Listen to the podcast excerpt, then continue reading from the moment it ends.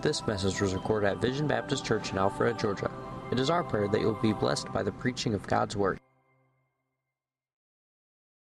Well, how many of y'all enjoyed the young girls singing tonight? Say amen. amen. That's the young girls at Vision. Amen. Take your Bibles and turn with me to 1 Kings chapter 17. And don't laugh, guys. They don't like it when you laugh when you call them young girls. Uh, 1 Kings 17, verse 5. I really want to ask you to uh, listen tonight, not to me, but to this passage of Scripture. And I want you to realize what's going on.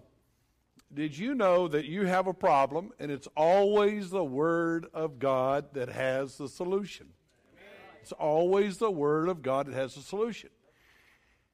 And you must forget your own opinion and your own way of responding and just say, well, if God said that, that settles it.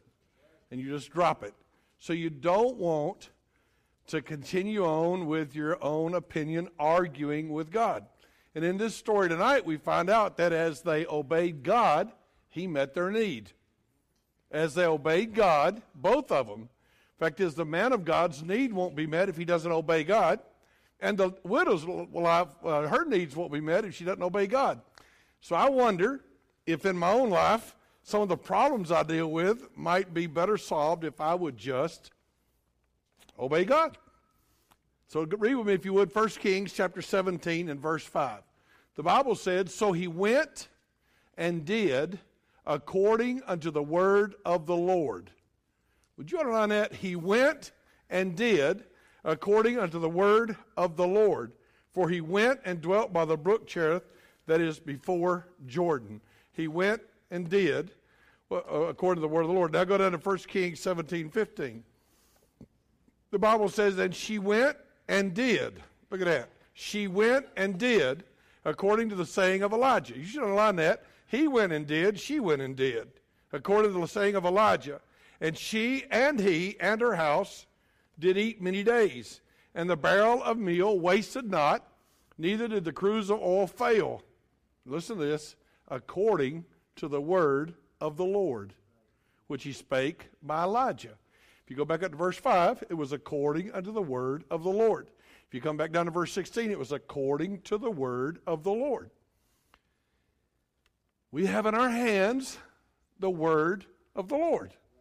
And we ought to believe that it works today. This is not a dead, dry book. Fact is, it claims to be alive, quick, it claims to be powerful, it claims to be able to read your mind, to discern your thoughts and intents of your heart. And you know what I think about that? I think it does, because he said it does, and so I also have experienced it. He has a way of looking into my heart. So tonight, if you want to sum everything up, those, those verses right there will do it. They went and did according to the word of the Lord. What are you dealing with? What issues are you dealing with? Go and do what the word of God says. Father, would you help me now as I walk through this story with your people to help them to be excited and encouraged to obey you, to not argue with you, to accept what you say, whether it makes sense to them or not? Would you help us to trust your word? And I will give you praise and honor and glory for all that you do. In Jesus' name, amen. Go with me, if you would, to 1 Kings chapter 17 and verse 1. First thing you might notice is that God will be taking care of his man. The first thing he does is he sends Elijah to the wicked king Ahab to tell the king it's not going to rain until he says so, till, till Elijah says so. Read 1 Kings 17 1 with me. And Elijah the Tishbite, who was of the inhabitants of Gilead, said unto Ahab, As the Lord God of Israel lives, before whom I stand, there shall not be dew nor rain these years, but according to my word. So he goes and finds the king and says, Hey, king, I just want to tell you, God said it's not going to rain. God said it's not going to rain until I say it's going to rain. And I serve him. I stand before him. I'm his servant, and I'm just telling you it's not going to rain. Look at 17 2. So God sends his man to a place where he can take care of him. It says in 1 Kings 17 2, the word of the Lord came unto him, saying, verse 3, Get out of here, get thee hence, go there, turn eastward, hide yourself by the brook Cherith that's before Jordan. And it shall be that thou shalt drink of the brook, then I have commanded the ravens to feed thee there. God sent his man to a place where he would take care of him. If you have your Bible open, you might even circle the word there in verse 4. He said, You go to this place, you do what I say, you go where I say, and you do what I say do, and I will take care of you. He said, I got a, a creek you can drink out of, a brook you can drink out of, and I got birds that are going to take you food and you can eat. Verse 5 And he obeyed God. Look at it. And so he went and did according unto the word of the Lord. He obeyed God. He obeyed God. And God kept his word. Verse 6. And the ravens brought him bread and flesh in the morning, and bread and flesh in the evening, and he drank of the brook. That's a pretty wild story. So the man of God goes in and delivers an, a scary message and tells the people, uh, tells the king, it's not going to rain. He had to go face a wicked king, Ahab, tells him it's not going to rain. And then God says, But I got to take care of you. If it's not going to rain, things are going to get tight around here. Let me send you to a place where I will take care of you. God sends his man on a mission, but not without meeting his needs as he goes. I'd like to pause right here and talk to you as parents that give up your kids to go to the mission field. Because at our church, there's a good chance your kids may go to the mission field and you might be worried about them. And you might be thinking to yourself, I really don't want to be in missions because I'm not sure that things will work out. I'm not sure they'll be taken care of. But in this story, as the man of God obeyed God and went where God told him to go, God met his needs. As they obey, he provides. You would never be able to do for them what God can and will do for them. So, some things to consider before we get into the real meat of the message, maybe find and do God's will for your life. Can I just stop and say this, and I hope you'll pay just a tad of attention here. Too many times a biblical truth is stated to us, and it's in the Bible, and we know it, and here's what we do. But, I don't know that works in my life, but I'm not sure about that. Let me respond to that. Let me tell you what I think of that. You know, here's the beautiful thing in this story tonight there's no buts in the story, there's no arguing with God, there's just simple obedience. What if Elijah had said, I don't really want food that's been in a bird's mouth? Let's clarify something here, God. I'm against ravens, and I'm definitely against ravens if they got my food in their mouth. And I really don't want to drink out of a brook. I'd rather have a well and get the water the way I want to get the water. But that's not what happened in the story. And so many times I think when God's dealing in my life, I know what the Bible says. You know, it's rarely an issue with us that we don't know what God says. We usually know what He says. We just don't like what He says. We usually know what He says. We just have another opinion that God doesn't have. So you wish, we want to listen to the Word of God. We want to obey the Word of God, and we will know that God's going to meet our needs. Don't be too picky about how He goes about meeting your needs. Don't be too picky about how he goes about meeting your needs. Isn't it an amazing story? I mean, honestly, I mean, I don't know if you picture things, but when I read the Bible, I mean, I can see it. It's just like a movie playing in my head. And I can just see Elijah down by the brook, and as he's up in the morning, he doesn't run by McDonald's, the, the bird comes flying in. He's just hoping the bird's enough to bring a bigger meal. Say amen. He's just hoping that the bird comes in with something he wants. He's just hoping the bird didn't slobber on what he brought but he went where he was supposed to and he obeyed God. Second thing I want you to see you, you go where God wants and you obey. Second thing I want you to see is it's always step by step with us. God's people always get direction step by step. You don't know what God's going to do with you next year or five years from now or 10 years from now. And fact, is if you thought you did, you'd be foolish to say it because he said in James chapter 4, Don't you dare say, I plan to go to that town, stay there a year, make me some money, and I'll come back. He said, If you're smart, you'll say, If the Lord wills. Because you don't know if you'll live or not. You can make all the plans you want, but it's not you who will decide.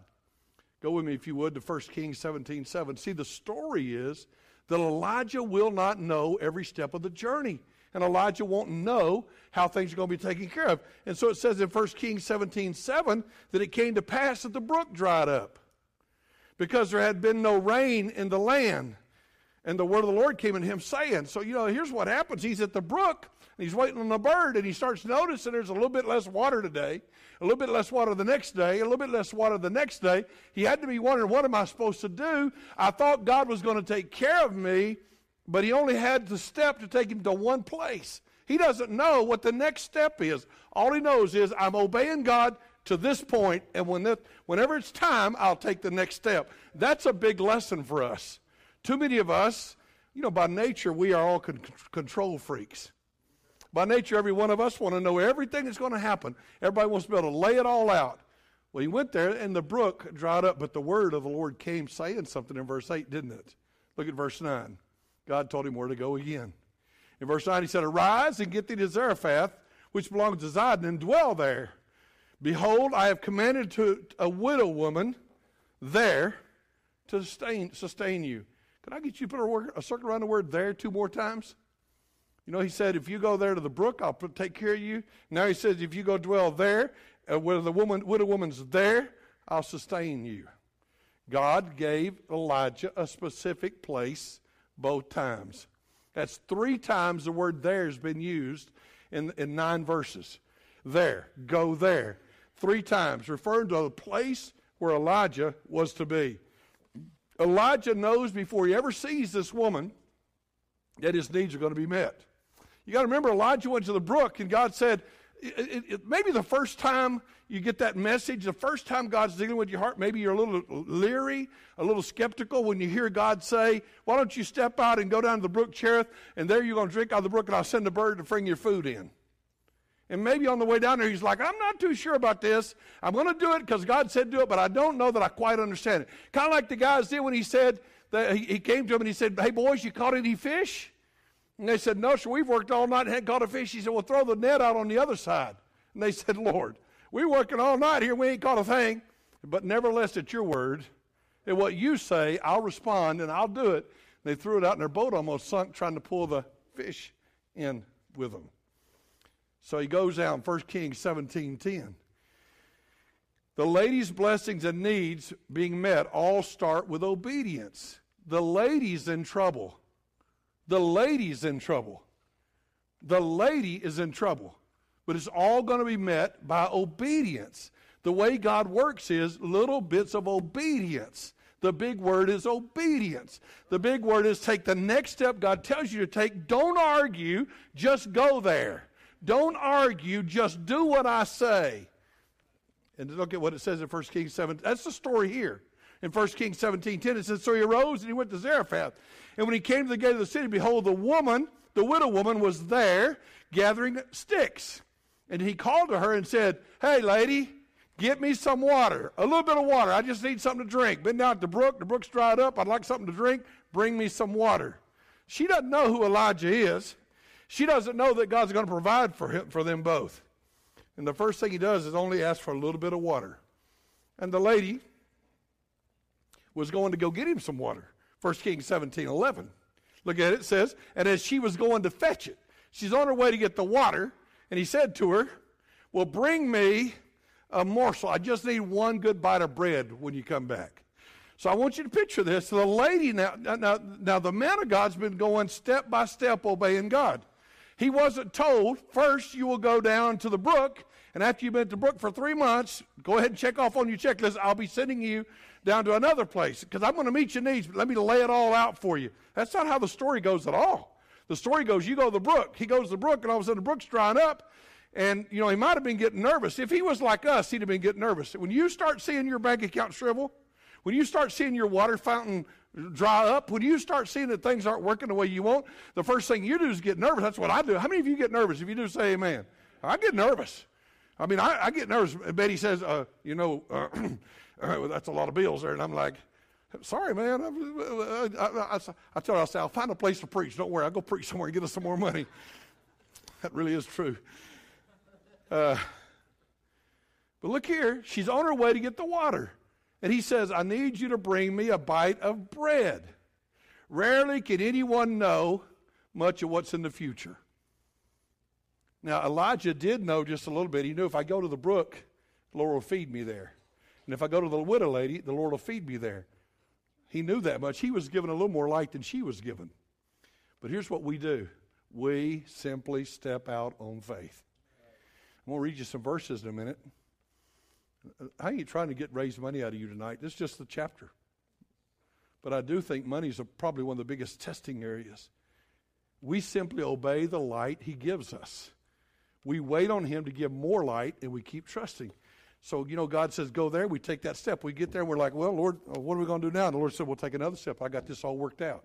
But I can only obey the light I've been given.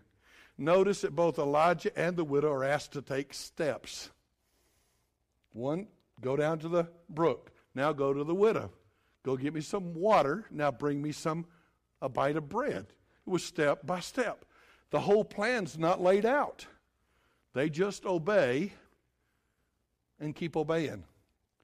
I wish we could graduate from obedience training. I wish there'd be a day they'd give us a diploma and say, We finished obedience school. Even a puppy gets to do that.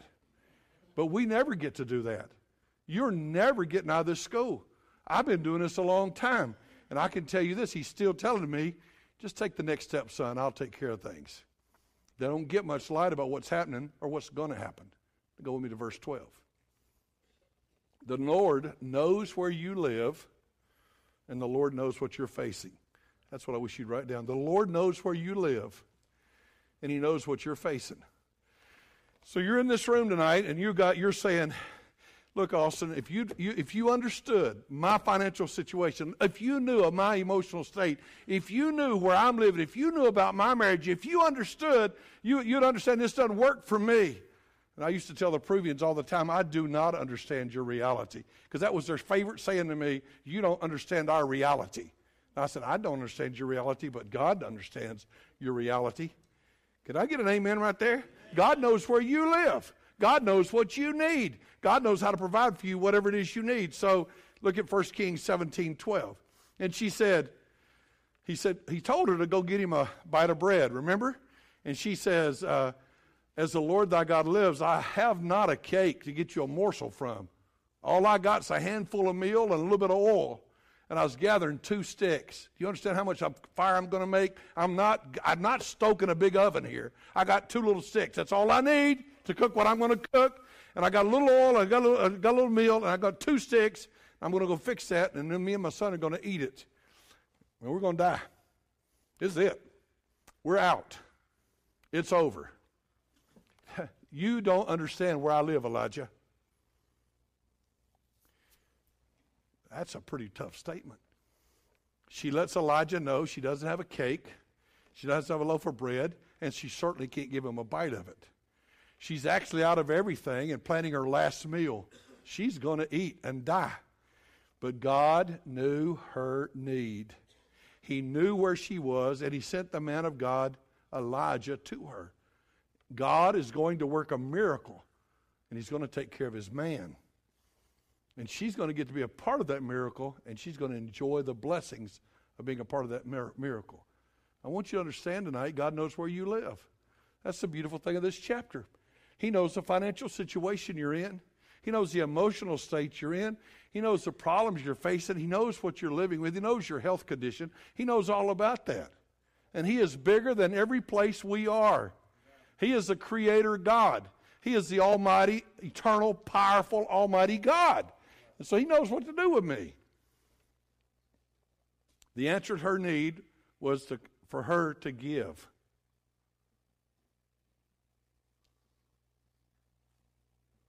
The answer to her need was for her to give. That goes against everything. The answer for her need was to give. He said, Bring me some water. She said, Don't have any water.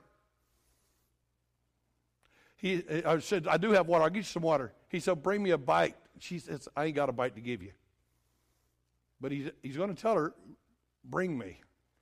Now, here's a biblical principle for you you see, obedience means you learn to trust God, not what you can see. You learn to trust God, not what you can figure out. So the Bible says in Luke chapter 6 and verse 38, if you would, New Testament verse that goes right along with this give, and it shall be given unto you. good measure, pressed down, shaken together, running over, shall men give into your bosom. For with the same measure that you meet withal, it shall be measured to you again. Here's what God said to him He said, Learn to give. Now, see, giving is the opposite of what a selfish person does. Because when I hadn't got enough to eat, I'm not about to give it away. And when I think that it's going to be dependent upon how much I handle my money and what I do with my stuff, I'm not about to give it away. But Jesus said, Given it shall be given. Betty and I were young a long time ago, and I heard a message on this verse. And the preacher said, God can meet your needs. You should step out sometime in your life and just give like a crazy person and see what God could do. And uh, I was trying to remember exactly what the salary was. I told some of the guys the other day, but I think I was making $240 a month at the church I worked in. And so I'd given my tithe, my $24 or $25, and I came home and I told Betty, I said, I don't want to tell anybody, but I'd like to see if God will really do that stuff. I don't know if He will or not, but I'd like to at least try it. And so we took $100 out of what was left. Our rent was about 195, I think it was, and I took another 100 and I said, let's just see what God will do. I'd like to see what God will do. And I sent it to a missionary down in Atlanta who lived on who worked with people that lived on the streets. And I told the Lord, I'm testing you. You said give and it shall be given. So I'm expecting to see something happen. We didn't have any money. We didn't know what to do. It was just me and her. We didn't tell a soul about it. And we were at the little church we worked in, about probably our size, a little bit smaller than this church. And on the way home, uh, one night we got to our church and our house, and we walked up to the door, and there was a note stuck on the door. And somebody put a $50 bill there in a little envelope that had that little window where you could see the $50 bill face. And around the note it said, You've been a blessing to us. We want to be a blessing to you. No name. We still don't know who gave it. I told her, I said, Hey, we gave away 100. He's already given 50 back. This is going pretty good. You, I know what you're thinking. It was a coincidence. Well, it might have been, but I'll take that coincidence. And, and uh, we didn't tell a soul, and they didn't know. And then the, a church called me and asked me to preach. And I mean, I'm a little kid. I'm in my late, I guess my early 20s, maybe 20, 21. And I go to this church and I'm just so excited. I said, That's it. I'm going to preach and they're going to give me a lot of money. This is going to be good. And I got there and there's like four old ladies, probably about Betty's age. But you got to remember I was 20 back then. So she did look a little older back then. And I thought to myself, well, I, I hope they pay my gas bill. And they gave me a $100 after I preached there. And I came home, I said, I gave away a 100 I'm up to 150 now. And before it was over, we made much more. We had more income that month than we ever had. And here's a Bible principle lady, you don't have anything to eat. Stop being selfish and start trusting me. Start putting God to the test. Go with me, if you would, to 2 Corinthians chapter 8 and verse 1. 2 Corinthians chapter 8 and verse 1. The Bible says in 2 Corinthians chapter 8 and verse 1, Moreover, brethren, we do you to wit of the grace of God bestowed on the churches of Macedonia, how that in a great trial of affliction, the abundance of their joy and their deep poverty abounded under the riches of their liberality. They were in trouble, but they were liberal. That means they were big givers. They had a lot of joy and a lot of poverty and a big trial, but they gave a lot. And to their power they gave, and beyond their power they were willing. They begged us to take the offering and to let them be a part of it. You see the same story in the story of Hannah. In 1 Samuel chapter 11, uh, 1 and verse 11, Hannah can't have children. Her wife, her partner wife, is having lots of children and picking on her about it. She goes to temple and starts praying, and she says, God, if you just give me a kid, I'll give him back to you. I just want one. Just give me one, and I'll give him back so that I'd like her to shut her mouth and quit picking on me. And so she gave God Samuel in 1 King, Samuel chapter 1 and verse 27, she said, I prayed and you've answered. And in 1 Samuel 2 21, God gave her three sons and two daughters. God is in the taking care of you business. God is in the taking care of you business. Let me just say bluntly and unashamedly, I don't feel the least bit bad about you being a giver. when I arrived in Arequipa to a very poor people that 20 we paid our maid $25 a month and that was more than she could make as a nurse. It's 25 a week. I have to get paid. Tell me that. 25 a week? A month. You don't know. I don't know. Anyway, it's a long time ago. But you know what happened? I told those people to tithe. And you know what? When those people started giving, God started blessing them. Because God blesses givers. And in this story, a widow woman who's in trouble becomes a giver. And here's what you do you get in trouble and you become stingier. And the stingier you become, the more you cut off what God would do in your life. You never have to question if God understands where you live and what you're going through. Tonight, you're in this room and you are going through some junk, and I don't know what you're going through, but God does. You got financial problems, you got emotional problems, you got any kind of junk going on in your life, and you think, I don't know what's going on, and I don't understand why God's doing this, but God sees the future, God already knows, and God is ready to help you and to take care of you. 1 Kings chapter 17, verse 13. Believing God means putting Him first, even when you're afraid to do so.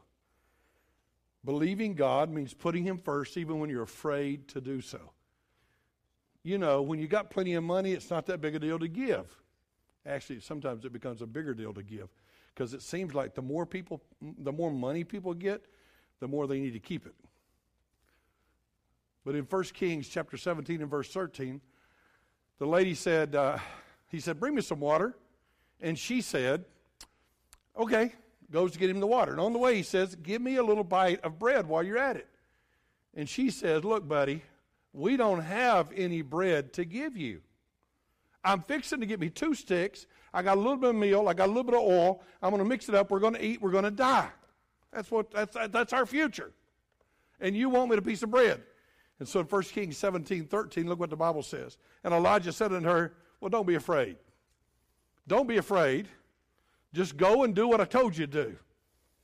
Fear not. Go and do as you have said, but make me therefore a little cake first. This is a crazy story. He said, So you said you're going to get your oil and you're going to get your oil or your flour. You're going to get your two sticks. You're going to make you a cake. You're going to eat that and y'all are going to die. Okay, go do it. Tell me if I'm reading the story right.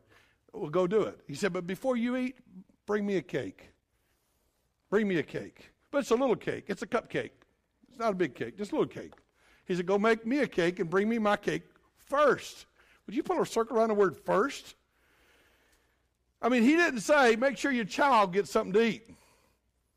He didn't say, Make sure you get something because you're hungry and you're doing all the work. He said, Bring me the cake first. And then after that, make something for you and your son. Look at this. First for you, and after, first for me, and after for you and your kid. Elijah was telling her to fear not. He was saying, in other words, believe God. I really wish you'd listen. If I was in another church and I was preaching a mission conference, I'd be yelling and moving and screaming at you to get you to understand this. But you should understand it. Did you know what Hebrews 11:6 says? It's impossible to please God without faith. Without faith, it is impossible to please God. For they that come to him must believe that he is, and that he is a rewarder of them that diligently seek him. Look that up, Hebrews 11 6. I'm, I'm a servant of God. You're a servant of God. We all serve God. He's the one that's really in charge here. And so Elijah knows God's going to take care of her. So Elijah's like, You don't have to worry about it. Go make me a cake. Go ahead, fix the cake you're going to die with, but make me one first. And then after that, you can eat. So even in the statement, he said, After that, you can eat. He didn't say after that, you watch me eat and then you can die. That ain't what he said. He said, You just make sure I get one first and you'll be all right. You make me one first, you'll be all right. That's a pretty good story. You make me one first, you'll be all right. Then he told her to make his little cake, and he wants it first. That's kind of like Matthew 6.33, isn't it? Sometimes it seems like God is big on himself. Let me explain that to you. Because he is. He's real big on himself. He likes being first. We like putting him second. We like being first. But whoever you put first is the God in your life. The Bible says in Matthew 6:33, "Seek ye first the kingdom of God and his righteousness, and all these things shall be added to you." Seek God first. She was told that she could make her and her son a cake after the man of God ate.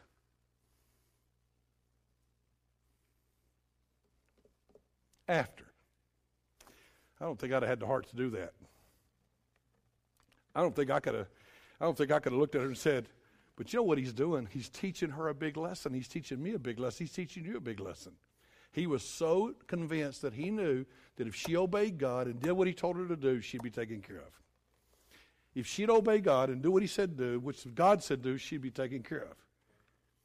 You put God first, and your needs will get met. You give to God, that's faith. Not being afraid to honor God brings the promise of food for her family. I'm going to read some more verses out of the chapter, but I really wish you'd get a hold of something. I need God to work in my life. Just to be honest with you, I'm not sure Trump's going to solve all my problems. I wasn't sure Obama was going to solve them all. Fact is, I've been waiting on these presidents to solve all my problems all my life, and they hadn't done it yet. I'm not sure y'all going to solve my problems. Just to be honest with you, I don't think Vision Baptist is going to take care of my problems. But I know somebody who can. And I know somebody can take care of me, and you know somebody can take care of you. And you're in a bind right now, and you need God to move, but you got to get you off the throne and get Him on the throne. You got to put Him first and put you second. That's the real truth. God always keeps His word, though. Look at it 1 Kings 17 14. We're just reading through the story. All we're doing is reading through the story. For thus saith the Lord God of Israel the barrel of meal shall not waste neither shall the cruse of oil fail until the Lord sends the rain. I don't know if you get this story. If I was preaching this in children's church or at a missions conference, I'd just have fun with you. You do realize what happened, don't you? She went into that barrel, got out enough corn, uh, got out enough meal to make that cake for, for the man of God. She got enough oil to make it. She's like, I'll just do what the man of God asked. All right, here's your cake. He says, Well, go make yourself a cake. And she goes, I done shook the barrel dry, buddy. He said, Go make yourself a cake. She goes back over. She says, Oh, got the same amount of. Mm. All right, so she made her another cake. You know what's going to happen? Till the rain comes, every time she goes back, it's still there. It's kind of like the same story when the, he took the little loaves of, and fishes. And you ever think about him taking those two loaves and five fishes and giving them to those guys that said, Feed 5,000 people with them? I don't know if you ever thought about it, but when, that, when, when one of them apostles stepped up, the first guy he stepped up to, he probably had to think in his mind, I got to make this little loaf of bread go a long ways. And so he probably broke off a small piece and handed it to but when he looked back down, the piece was still there. And before the story's over, he just breaking off huge pieces, and every time he does, it's still there. I mean, that's the Bible story. They took, by the way, there were 12 baskets left over. The, there was more left over afterwards than there was to start with because God's in it. You can say those are foolish children's stories. Or you can realize God's telling you a story for your life, for God to work in you, for you to believe that it's God. I wish I'd have written it down. But Watchman Nee said something like this God has to keep changing buckets on us because we forget where the real fountain is. We think, the, we think that the food we're getting comes from our workplace. We think it comes from our business. We think it's us. And God's saying, no, it's not you. Verse 15, if you would. As she obeyed, her needs were met. She went and did according to the saying of Elijah. She and he and her house did eat many days. There was only enough there to eat one last meal and cook it over two sticks, but they kept eating for many days. And it explains how that happens in verse 16. and what scares me is I think a lot of you think this is a children's church story. And you don't really believe that it's exactly like it is because, but I'll be honest with you, this is how foolish I am. I believe this as much as I believe in a six day creation. I believe this as much as I believe in a salvation by grace because it's in the book and I'm just going to accept it. But look what happens in verse 16 and the barrel of meal wasted not. It did not run out. He never did fill the barrel up and make her have, it wasn't like she went in there and gave that cake to him and came back in and there was 50 barrels. That's not what happened. She didn't make the little cake and walk in there and then turn around and all of a sudden it was a prosperity gospel and she walked back in there and there were barrels everywhere. That's not what happened. She had the same barrel. She had the same barrel, but it was a bottomless barrel. No matter how much she dug out, it just kept filling back up. That's what it says in the book. And the cruse of oil didn't fail. You should underline this according to the word of the Lord. God takes care of us. I could tell you stories on top of stories, but I think it might make it sound like I'm the hero. I'm not the hero, I was just a needy guy and he took care of. You're not the hero, he is. He will meet your needs. In this story, the hero's not the widow, and the hero's not Elijah. The hero's God who does all of that. I want you to remember. I wish you'd look this verse up with me. First Chronicles 29 12.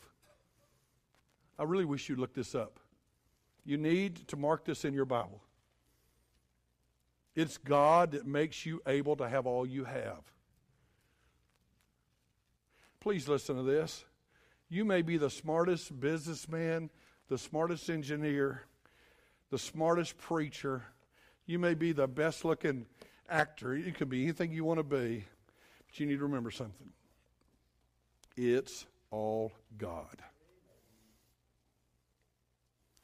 First Chronicles 29 12 says, Both riches and honor come from graduating from the right college.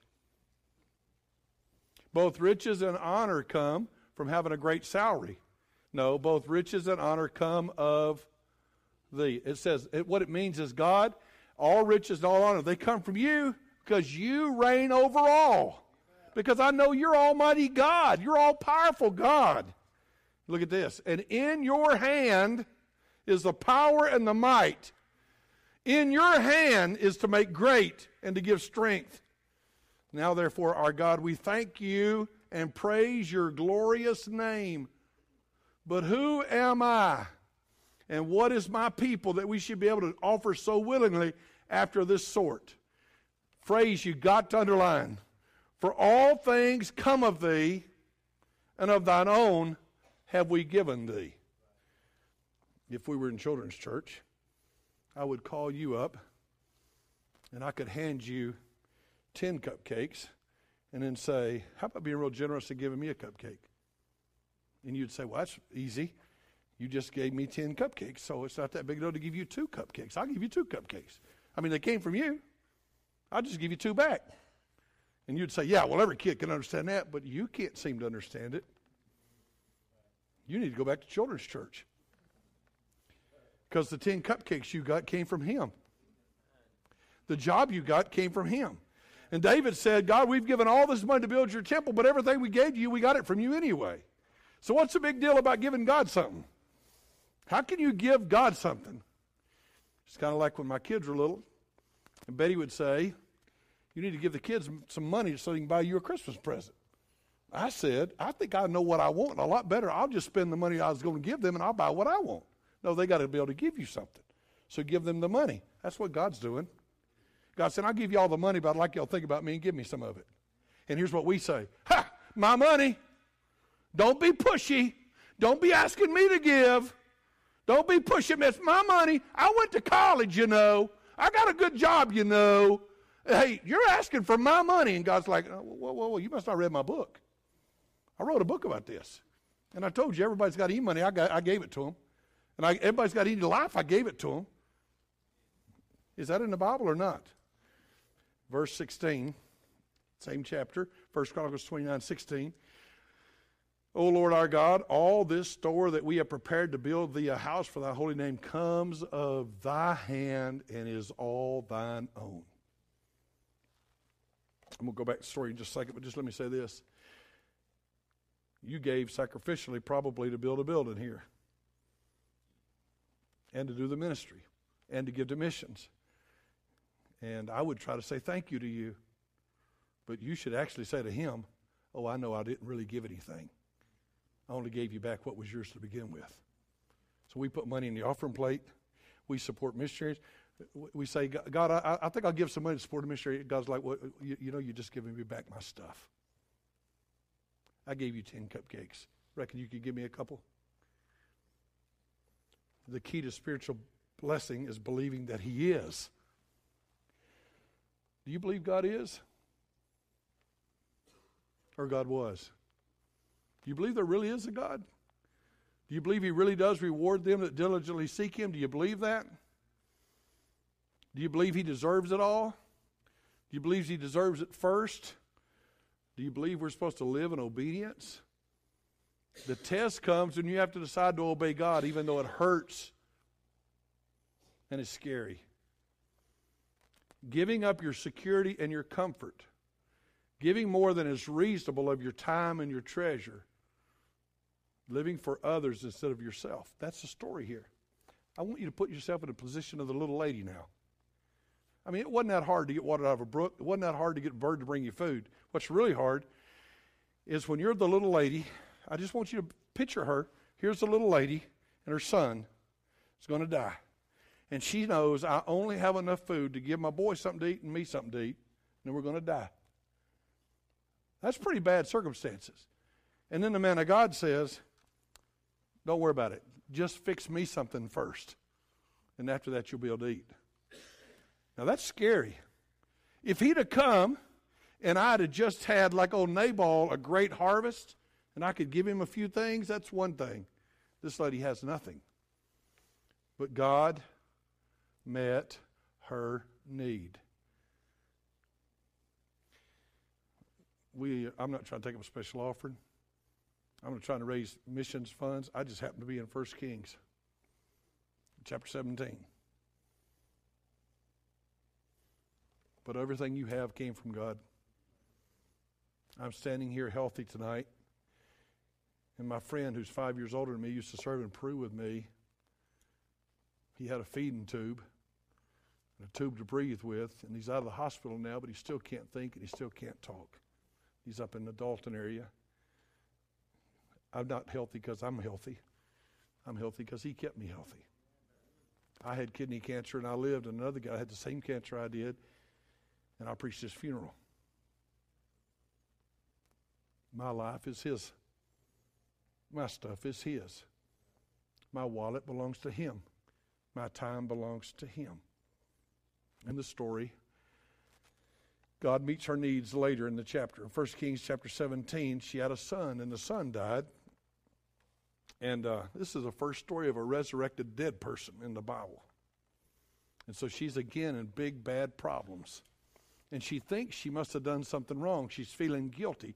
She's an independent Baptist for sure.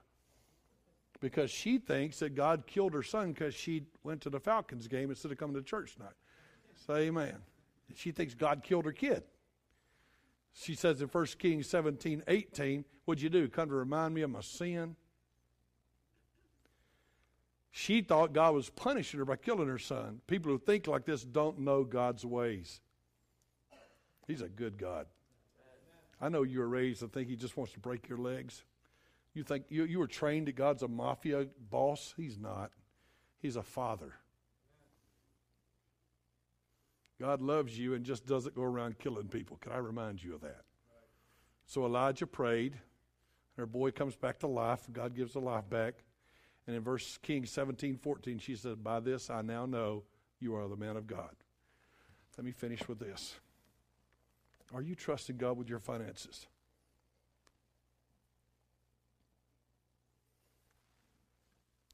Are you trusting God with your finances? I know it's a scary thing. I know that it's hard to know when you're in bad shape that I ought to honor God. But you quit giving because you got a little bit of a tight, you quit giving. You know what you did? You put yourself in a worse shape because now you put yourself in your own taking care of you. I'm going to try and take up an offering tonight. But when you stop giving because you're in trouble, you're saying, God, it's my money and I'll take care of me and I don't need your help. When you stop coming to church and praying and reading your Bible, you're saying, I don't need God, I'll take care of this. I mean, that's really the story here. Are you trusting Him with your family and your children? Are you trusting Him with your future?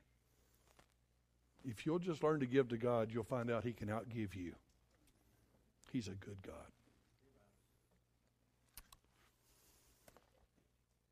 You hear a preacher talk about this and you think, he must be wanting something. I just want to read 1 Kings 17. I think you know I was in 1 Kings 16 last round. And I'll be in 1 Kings 18 uh, Thursday night. Or, yeah, I think Thursday night. I just want you to know this is the truth. Are you honoring God with your money? Are you honoring God with your time? Are you honoring God with your children? Are you honoring God? Do you ever consider that it is God that's doing all this? Do you ever consider that the reason your kids are healthy is not because you give them vitamins? I'm not saying don't give them vitamins, but I am telling you this. A lot of people give vitamins, they still die. It's not, the, it's not you. That doesn't mean we're not responsible. It just means this all I have and all I am comes from Him. So honoring Him with it is not a big deal.